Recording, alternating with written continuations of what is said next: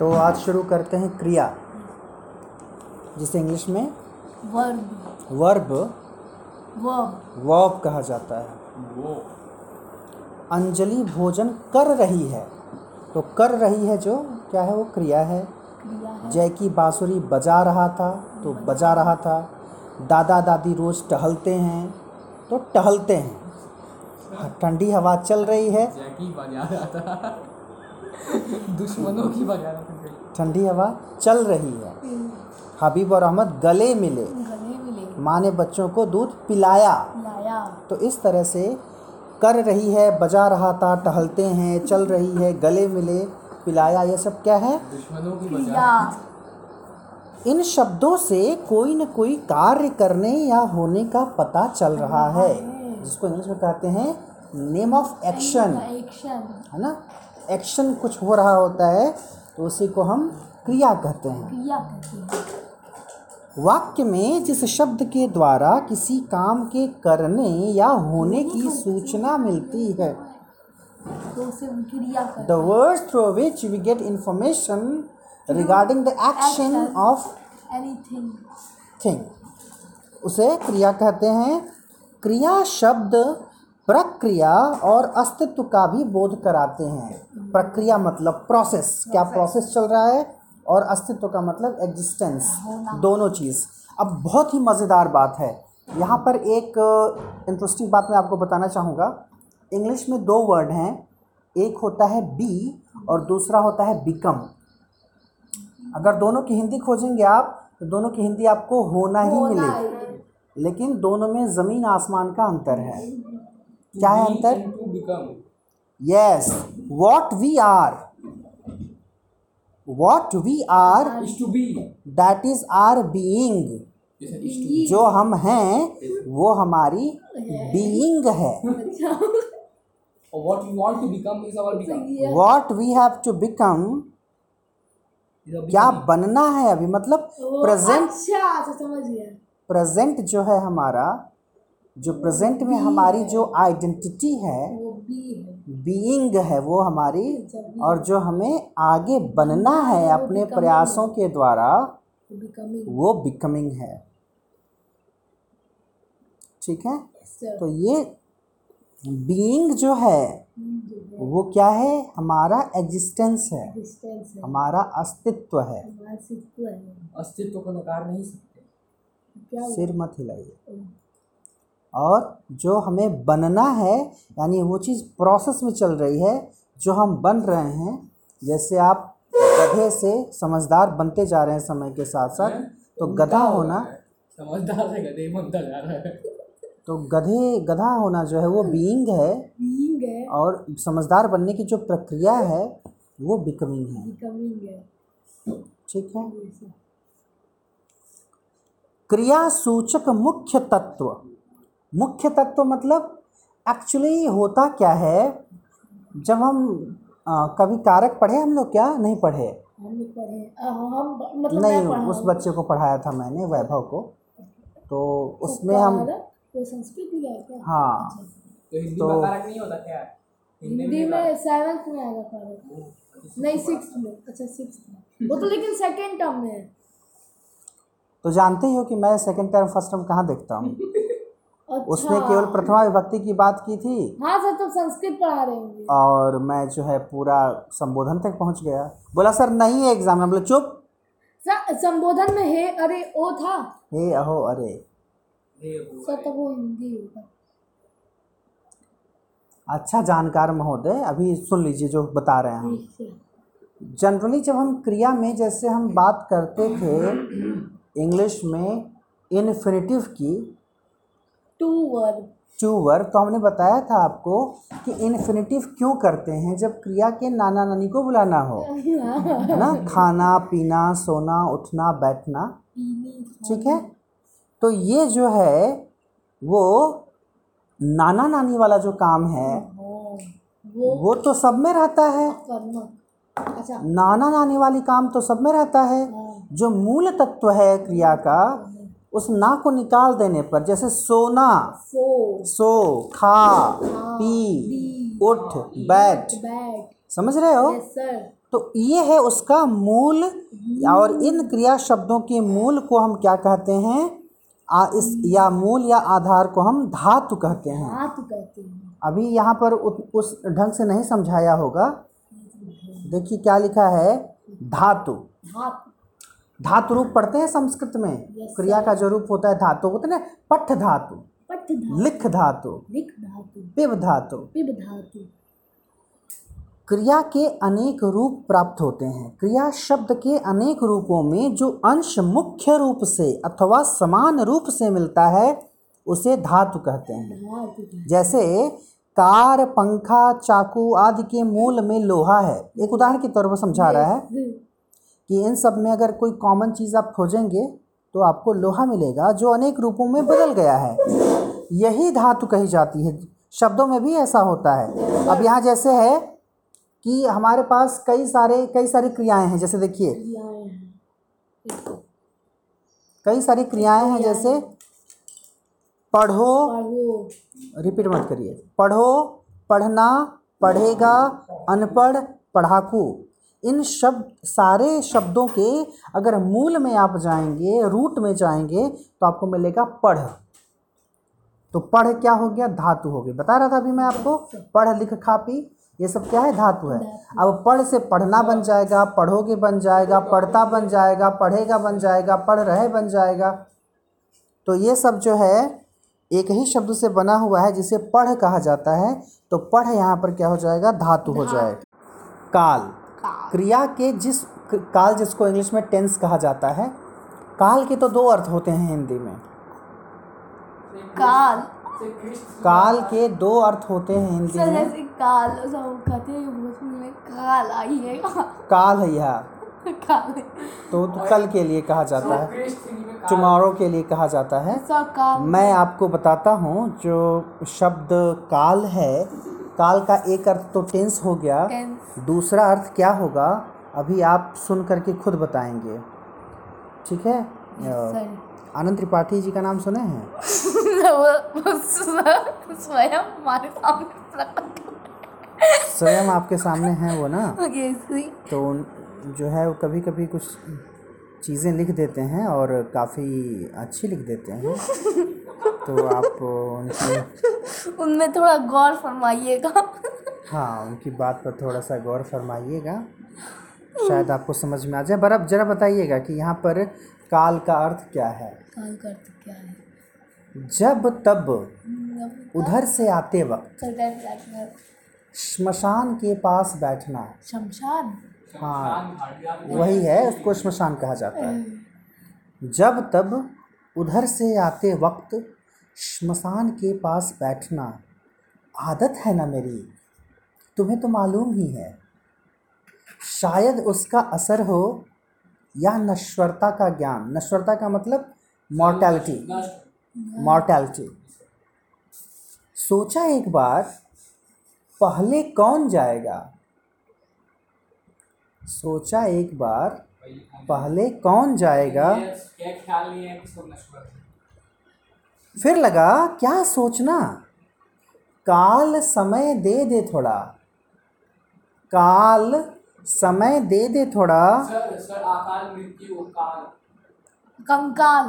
काल समय दे दे थोड़ा तुम्हें अमर कर देंगे अपनी कलम से।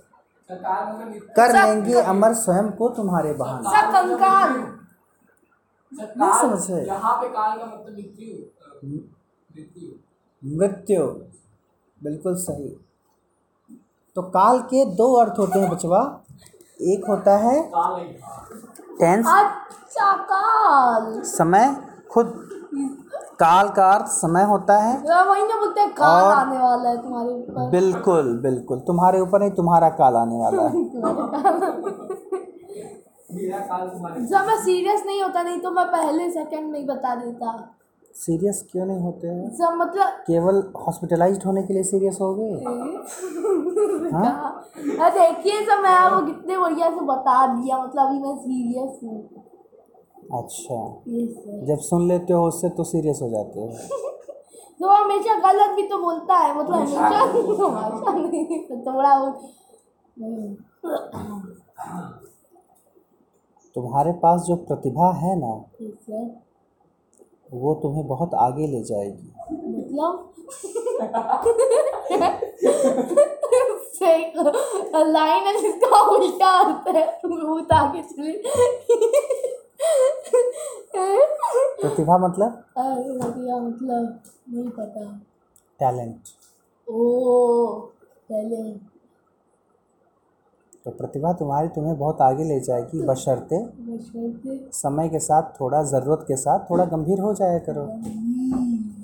और नहीं तो अब समझते हो कि अगर आदमी जानवर में तब्दील हो जाए और फिर आप गंभीर बन जाएँ तो ये उस आदमी की न तो उपलब्धि है न तो आपकी उपलब्धि है। आप समझ रहे हैं मैं क्या कह रहा हूँ? यस एनिमल फॉर्म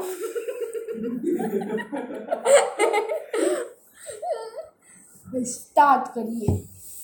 ऑलरेडी है। अच्छा। काल क्रिया के जिस रूप से उसके होने के समय की सूचना मिले तो काल यहाँ समय से जुड़ा हुआ है।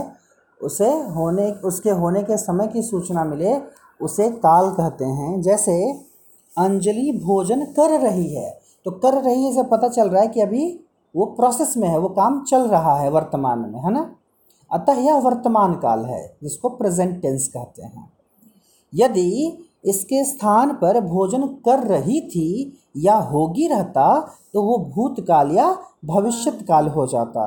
भूतकाल को पास्ट टेंस कहते हैं और भविष्यत काल को फ्यूचर टेंस कहा जाता था। अब वो फ्यूचर टाइम हो गया है। अब जब हम टेंस पढ़ते हैं तो टेंस के साथ टाइम पढ़ा जाता है। अच्छा टाइम रीज़न क्या है फ्यूचर का? प्रेजेंट और पास्ट से अलग होने के लिए एक बड़ा वाला रीज़न ये है कि प्रेजेंट और पास्ट के बारे में हम सर्टेन होते हैं लेकिन फ्यूचर के बारे में हम बिल्कुल सर्टेन नहीं होते तो वो एकदम अलग कैटेगरी में आ जाता है।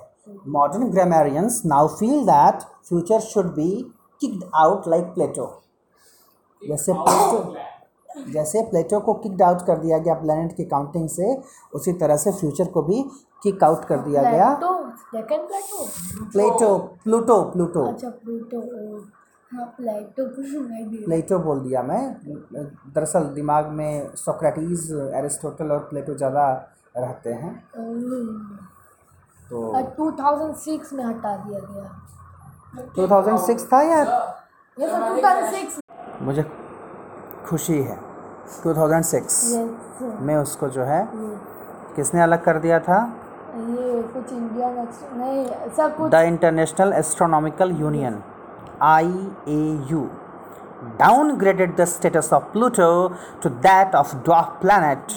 This means that from now on, only the rocky worlds of the inner solar system and the gas giants of the outer system will be designated as planets. Sir सब वो अगर आप प्लूटो को अर्थ पे लाएँगे तो वो पूरे यूनाइटेड स्टेट्स के ही बराबर रहेगा बस जब प्लूटो को आज पिलाएँगे तो आज बचेगा कहाँ?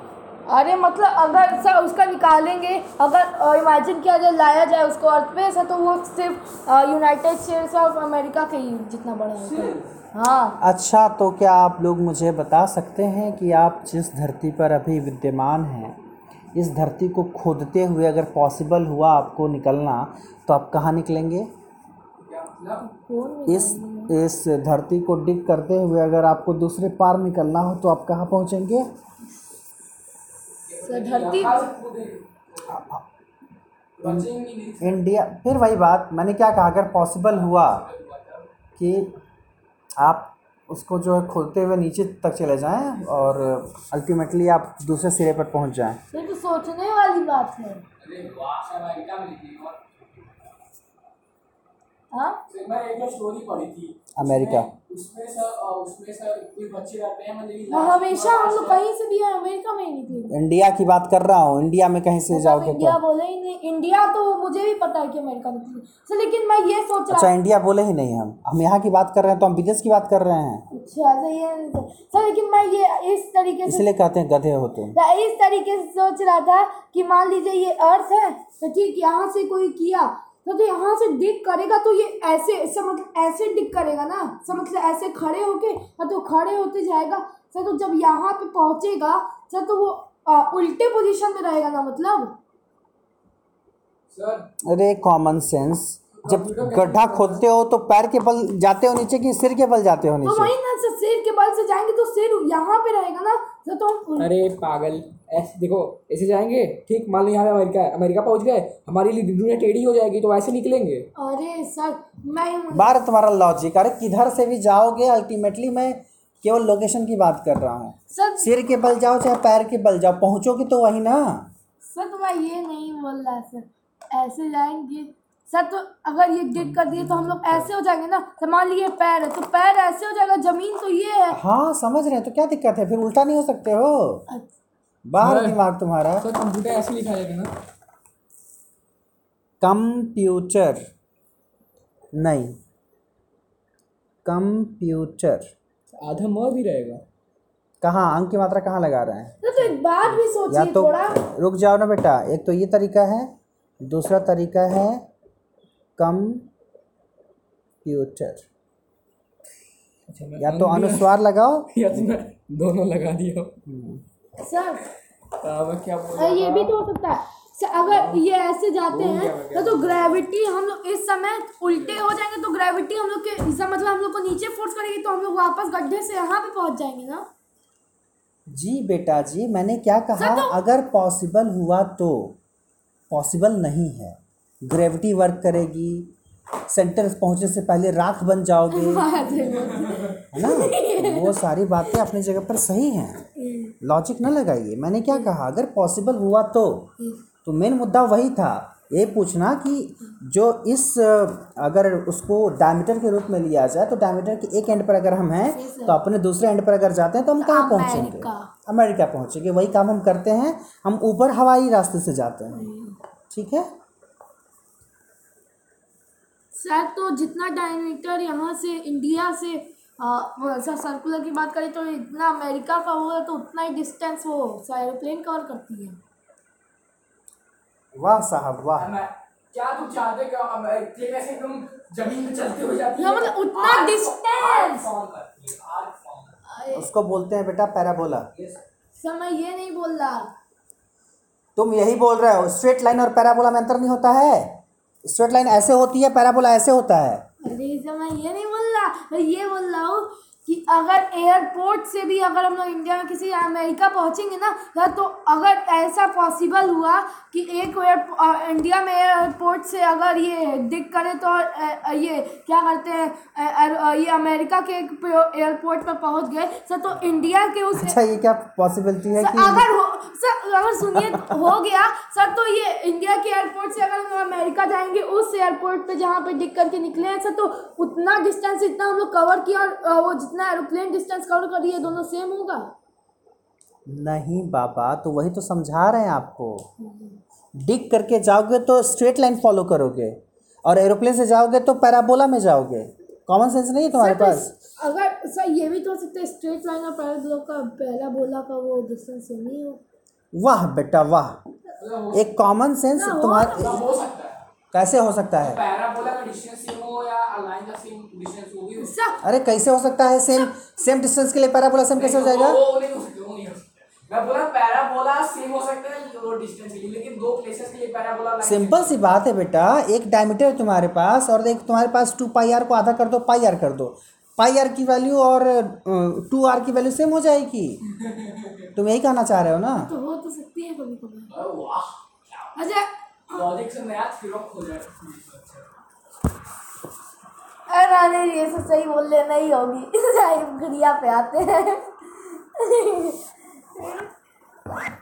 तो तो मैं एक स्टोरी पढ़ा था स्ट्रेंजर जब हम क्रिया के भेदों की बात करते हैं तो क्रिया के भेद दो आधार पर किए जाते हैं। एक कर्म की दृष्टि से और दूसरा संरचना की दृष्टि से। कर्म का मतलब with the help of object जैसा object object object with the help of object या on the basis of object कर्म की दृष्टि से दूसरा है संरचना की दृष्टि से means on the basis of structure जैसे ट्रायंगल की बात करते हैं तो दो तरीके से डिवीज़न होता है on the basis of sides on the basis of angles angles तो कर्म की दृष्टि से क्रिया दो प्रकार की होती है अकर्मक और सकर्मक. अकर्मक को ही हम बोलते हैं इंट्रांजिट इंट्रांजिटिव वर्ब इंट्रांजिटिव और सकर्मक को ट्रांजिटिव ट्रांजिटिव तो अकर्मक का मतलब कर्म नहीं होगा प्रधान कर्म होगा ही नहीं और सकर्मक का मतलब कर्म की ज़रूरत पड़ेगी। पड़ेगी। ठीक है? सर तो अकर्मक का मतलब वाक्य में आई जिन क्रियाओं को कर्म की आवश्यकता नहीं होती और क्रिया कर्ता पर ही आश्रित होती है means the verb depends only on subject not on the object उस तरह की क्रिया को अकर्मक कहते हैं। जैसे अगर कहें कि तन्मय सो रहा है। तो सोने का अब उसमें कोई ऑब्जेक्ट की ज़रूरत नहीं है। लेकिन अगर हम कहें कि तन्मय खा रहा है तो प्रश्न आएगा क्या खा रहा है? आपने पूछा कैसे पता करेंगे? तो किसी सेंटेंस में क्या करके अगर प्रश्न पूछते हो और उसका आंसर मिल जा रहा है जो आंसर मिलेगा उस ढंग से हाँ, तो तो वो सुन लो पहले। तो वो क्या का आंसर जो है वॉट का जो आंसर है वही ऑब्जेक्ट होगा। और अगर वॉट का आंसर एग्जैक्टली अवेलेबल है तो समझ लेना कि वहाँ पर अकर्मक क्रिया यानी सॉरी सकर्मक क्रिया यानी ट्रांजिटिव वर्ब अवेलेबल है जैसे अगर कहें कि वह लिख रहा है लिख रहा है तो इसमें एक एक नॉर्मल सी बात है एक एक एक्सपेक्टेशन है पूछने का क्या लिख रहा है भाई पत्र लिख रहा है पत्र लिख रहा है कहानी लिख रहा है नॉवेल लिख रहा है क्या लिख रहा है लिख रहा है वह पढ़ रहा है तो क्या पढ़ रहा है ये भी होता है जैसे वो खेल रहा है तो क्या खेल रहा है मतलब कुछ तो खेल रहा होगा तो क्या खेल रहा है? वो क्या खेल रहा है का मतलब? अगर दिया भी नहीं है तो ऐसे भी कॉमन सेंस लगा रहा है। सा वो पी रहा है ऐसा तो पानी ऐसा कुछ तो पी रहा होगा इसे सकर्मक बिल्कुल। सा क्या किसी तो- से किसको तीन से मैम बताई हाँ क्या किसे किसको का उत्तर जो मिल रहा है जैसे कल अकरम दौड़ेगा। तो अब यहाँ पर कोई दिक्कत नहीं है अकरम दौड़ता रहे। ये नहीं पूछने की ज़रूरत है कि क्या दौड़ेगा हाँ? दो दोस्त हंस रहे थे अब हंसना में क्या नहीं है क्या हंस रहे थे है ना? चिड़िया उड़ती हैं क्या उड़ती हैं? नहीं। लेकिन जैसे हो जाएगा चिड़िया चुगती हैं। चुगती है। तो क्या चुगती हैं? कुछ तो चुग रही है। दाने चुग रही है। हाँ तो इस तरह से इन तीनों वाक्यों में कर्ता आपको मालूम है क्रियाएँ हैं दौड़ेगा हंस रहे थे उड़ती हैं। और इन क्रियाओं का आधार तीनों कर्ता हैं। अतः कर्म न होने के कारण क्रियाएँ अकर्मक होंगी जिसे हम इंट्रांजिटिव कहते हैं। क्या लिखा है? अकर्मक की क्रिया की पहचान का सरल तरीका यह है कि क्रिया के साथ किसे या किसको लगाकर प्रश्न किया जाए। किसे या किसको? यदि उत्तर न मिले तो क्रिया अकर्मक होगी। क्या लगाकर भी उत्तर न मिले तो क्रिया अकर्मक होगी। यानी तीन शब्द हमारे पास हो गए किसे किसको या क्या। क्या। जनरली अब किसे किसको की जब बात करते हैं बेटा तो सुन लीजिए सुन लीजिए क्या बात है? वाह वेरी गुड सही बात है द्विकर्मक यानी दो कर्म होंगे तभी ऐसी चीज़ आएगी एक क्या का आंसर होता है और एक किसे या किसको का आंसर होता है। जब ऑब्जेक्ट को हम डिफाइन करते हैं डिवाइड करते हैं दो टाइप्स में तो एक होता है डायरेक्ट ऑब्जेक्ट एक होता है इनडायरेक्ट ऑब्जेक्ट इंडिरेक्ट दोनों सही है डायरेक्ट भी बोलते हैं और डायरेक्ट भी बोलते हैं इनडायरेक्ट भी बोलते हैं डायरेक्ट भी बोलते हैं। तो डायरेक्ट और इनडायरेक्ट ऑब्जेक्ट समझते हो? डायरेक्ट ऑब्जेक्ट किसे कहा जाता है? जो नॉन लिविंग थिंग्स होती हैं। जो नॉन लिविंग थिंग्स होती हैं वो डायरेक्ट होती हैं जो लिविंग थिंग्स होती हैं वो इनडायरेक्ट होती हैं। तो जैसे सर तन्मय को पीटते हैं तो तन्मय पीटा जा रहा है तन्मय पर काम हो रहा है तन्मय ऑब्जेक्ट है यहाँ पर Tanmay is receiving the beating तो तन्मय इनडायरेक्ट ऑब्जेक्ट है। सर तन्मय को किताब देते हैं। यस किताब देते हैं। तो अब तन्मय जो है इनडायरेक्ट ऑब्जेक्ट है किताब जो है वो डायरेक्ट ऑब्जेक्ट है। ठीक है? सर मुझे इसमें प्रॉब्लम नहीं हो रही। आ रहे बढ़ रहे बढ़ रहे हैं आगे चिंता क्यों कर रहे हैं? हाँ। सब वो थोड़ा थोड़ा ज़्यादा कठिन है। कोई बात नहीं बहुत ज़्यादा समय नहीं लगने वाला। मुख्य अकर्मक क्रियाओं में देख लो याद कर लो समझ में ऐसे भी आ जाएगा उठना बैठना डूबना डरना जागना दौड़ना रोना। तैरना नहाना चलना क्या है? चूकना सो सर लेकिन अगर जैसे इसमें बात की जाए खाना इसमें नहीं है ना सर? कहाँ लिखा हुआ है खाना? ये स- अगर ऐसे शब्द आए जिसमें पता चल रहा है कुछ तो हो रहा हो खेलना खाना पीना ऐसे शब्द में से पाना कुछ तो प- सही है सब सकर्मक। है है ना? लेकिन यहाँ ये अकर्मक। तो आप समझ गए कि सकर्मक का मतलब जिन क्रिया शब्दों को कर्म की अपेक्षा अर्थात आवश्यकता पड़ती है उन्हें सकर्मक किया मैंने requirement when there is requirement of object then we have transitive verb जिसको हम सकर्मक क्रिया कहते हैं जैसे पढ़ना लिखना खाना पीना देना लेना बताना खरीदना बेचना गाना आदि। ठीक है? तो जैसे माली पौधे लगा रहा था मैं जिसको एम्फेसाइज करूँगा वही ऑब्जेक्ट हो गया। पौधे लगा रहा था वैभव कपड़े धो रहा है रहा था। शीला नल बंद करती है। ये मैं हूँ वैभव है। तो इन तीनों वाक्यों में हमें पता है कि कर्म है और उस पर काम हो रहा है क्रिया उस पर डिपेंड कर रही है।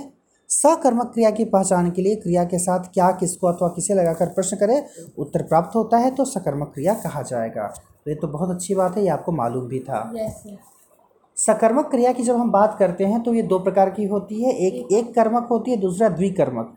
तो एक कर्मक में मैंने बता ही दिया कि जिनका एक ही कर्म होता है तो वो एक कर्मक है जैसे मित्र बातचीत कर रहे हैं तो बातचीत कर्म है बिल्ली चिड़ियों पर झपटती है चिड़िया एक कर्म है गायिका भजन गाती है भजन एक कर्म है तो इस तरह से ये एक कर्मक क्रिया हो गई। और सकर्मक क्रिया का का भेद है ये एक कर्मक क्रिया। द्विकर्मक में दो दो रहेंगे यानी डायरेक्ट और इनडायरेक्ट ऑब्जेक्ट दोनों रहेंगे। अजय पिताजी को भोजन खिलाता है। सर। और अर्नून दिशांक को गृह कार्य समझाता है। तो हमेशा वो कि डायरेक्ट और इनडायरेक्ट होगा। ऐसा नहीं हो सकता है कि डायरेक्ट डायरेक्ट इनडायरेक्ट डायरेक्ट क्यों नहीं हो सकता है? ये नहीं हो सकता है कि मैं तन्मय को किताब और कॉपी देता हूँ। दो ऑब्जेक्ट नहीं हो गया यहाँ पर। हाँ तो तन्मय तो लिविंग हो गया। अच्छा तो यहाँ पर तीन हो गया ना? मतलब मैं ये नहीं बोल रहा सुन रहो सुनो।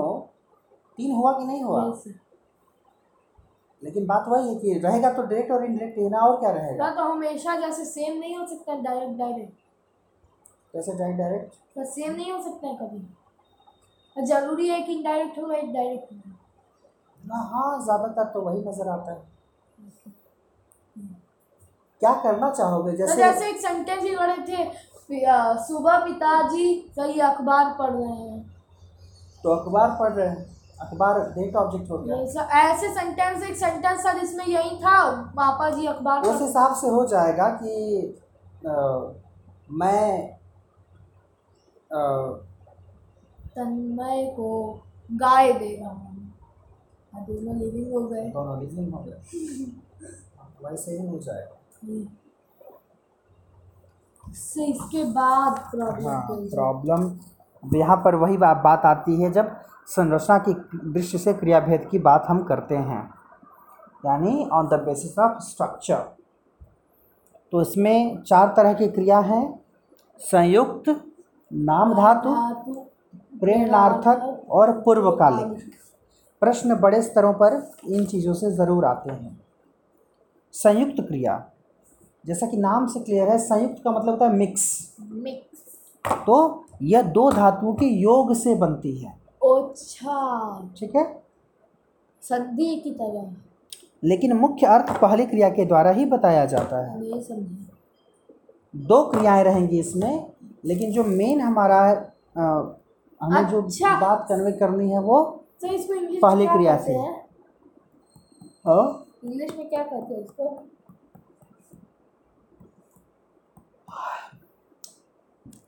अ, ऐसा कुछ है नहीं इंग्लिश में। कंपाउंड वर्ब कह सकते हो। समास। Compound verb. अच्छा समास समाज को कंपाउंड कहा जाता है ना? लेकिन यहाँ उससे नहीं मतलब है। केमिस्ट्री में पढ़ते हो कंपाउंड? हाँ। तो कंपाउंड का मतलब बस ये समझ लो कि एक से ज़्यादा चीज़ें जहाँ पर मिली हुई हैं। ना तो एक मेन वर्ब रहेगा एक हेल्पिंग रहेगा। हेल्पिंग की बात कहाँ हो रही है? यहाँ हेल्पिंग की बात नहीं तो हो ये हेल्पिंग तो ऐसे रोज टहलने जाया करता है।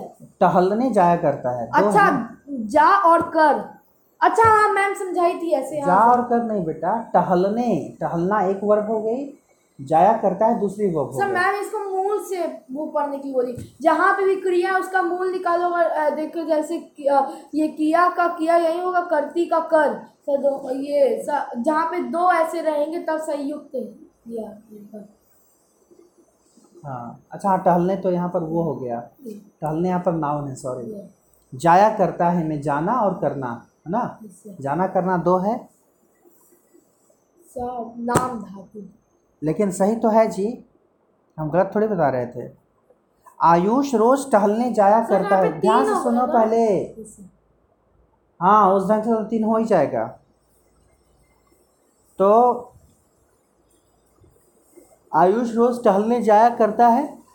टहलना एक वो हो गई दूसरे पे जाया करता है को ले लिया है। देखो सेवा किया करता है ना? तो आ, सेवा किया करती थी और लता भोजन खाती जा रही है। अच्छा देखो जैसे इन वाक्यों में टहलने जाया करता है सेवा किया करती थी खाती जा रही हैं क्रियाएँ हैं परंतु मुख्य क्रियाएँ टहलना करना खाना सर है। वही ना बोल रहा था कि हेल्पिंग वर्ब रहते हैं। नहीं बेटा। मैं जा रहा हूँ मैं हूँ। हेल्पिंग वर्ब नहीं है। तो वही तो बोला हेल्पिंग वर्ब रहते हैं। मैं क्या कह रहा हूँ? मैं जा रहा हूँ कि अगर हम बात करेंगे तो वो संयुक्त क्रिया नहीं है।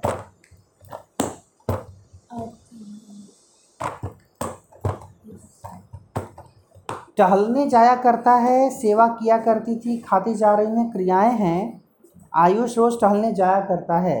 तो जाया करता है क्रिया है लेकिन उसके पहले मेन काम क्या है? टहलने वाला काम वो करता है। वो मेन काम है वो उसकी मुख्य क्रिया है।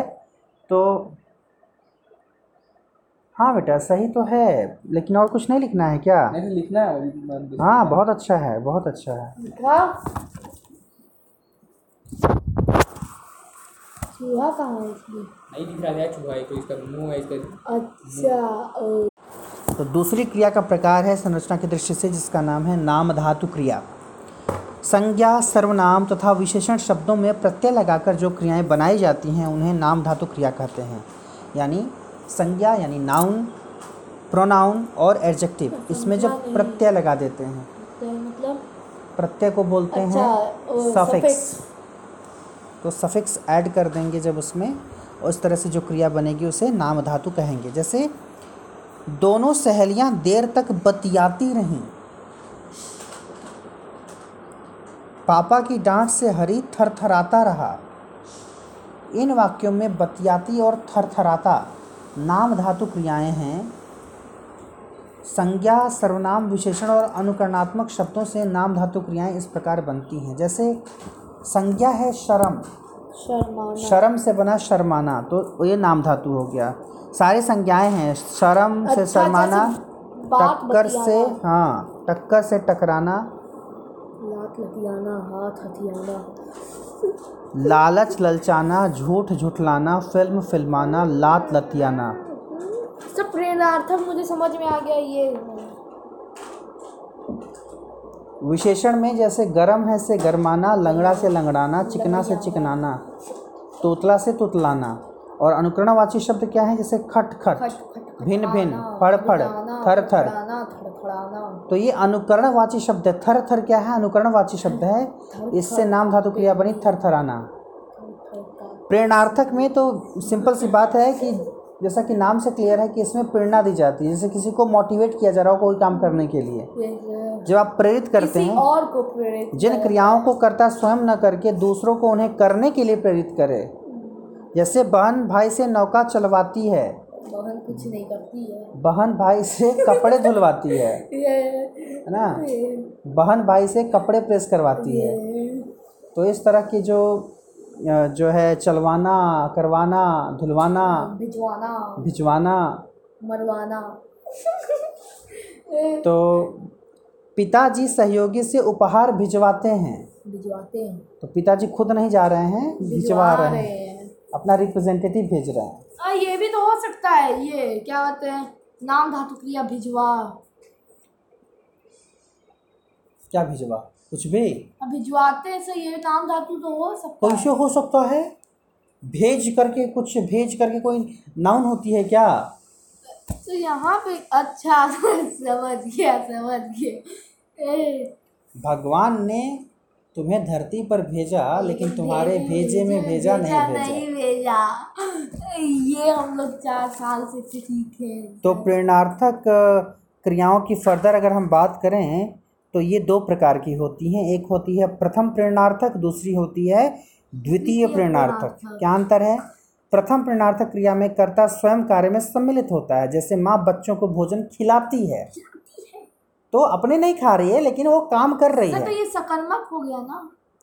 लता श्रोताओं को गीत सुनाती है तो होगा ही इसमें क्या दो राय है? तो ऐसा क्यों लग रहा है कि सकर्मक होगा तो प्रेरणार्थक नहीं हो सकता? ये कौन बता दिया आपको? सर तो वो तो अकर्मक राइट एंगल अरे बेवकूफ़ लड़के राइट एंगल ट्रेंगल में साइड नहीं होता है। लेकिन राइट एंगल ट्रेंगल होता है, हो सकता है कि नहीं? होता है वो हाँ, है है है। तब?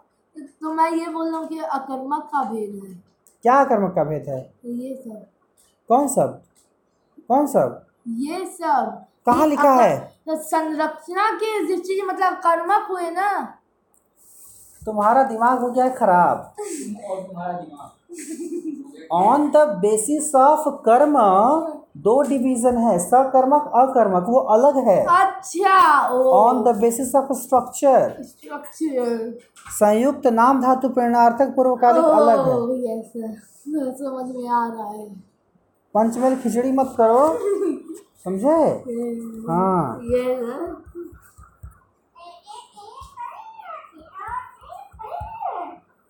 चलो। तो प्रथम प्रेरणार्थक में क्या है? कर्ता स्वयं कार्य में सम्मिलित होता है जैसे लता श्रोताओं को गीत सुनाती है। खिलाती है। माँ बच्चों को भोजन खिलाती है। खिलाती है। तो ये प्रथम प्रेरणार्थक है। द्वितीय प्रेरणार्थक में तो सीधे सीधे वही जो पहले उदाहरण दे दिया। माँ ड्राइवर से गाड़ी चलवाती है। बुआ ने हलवाई से लड्डू बनवाए। बनवाए।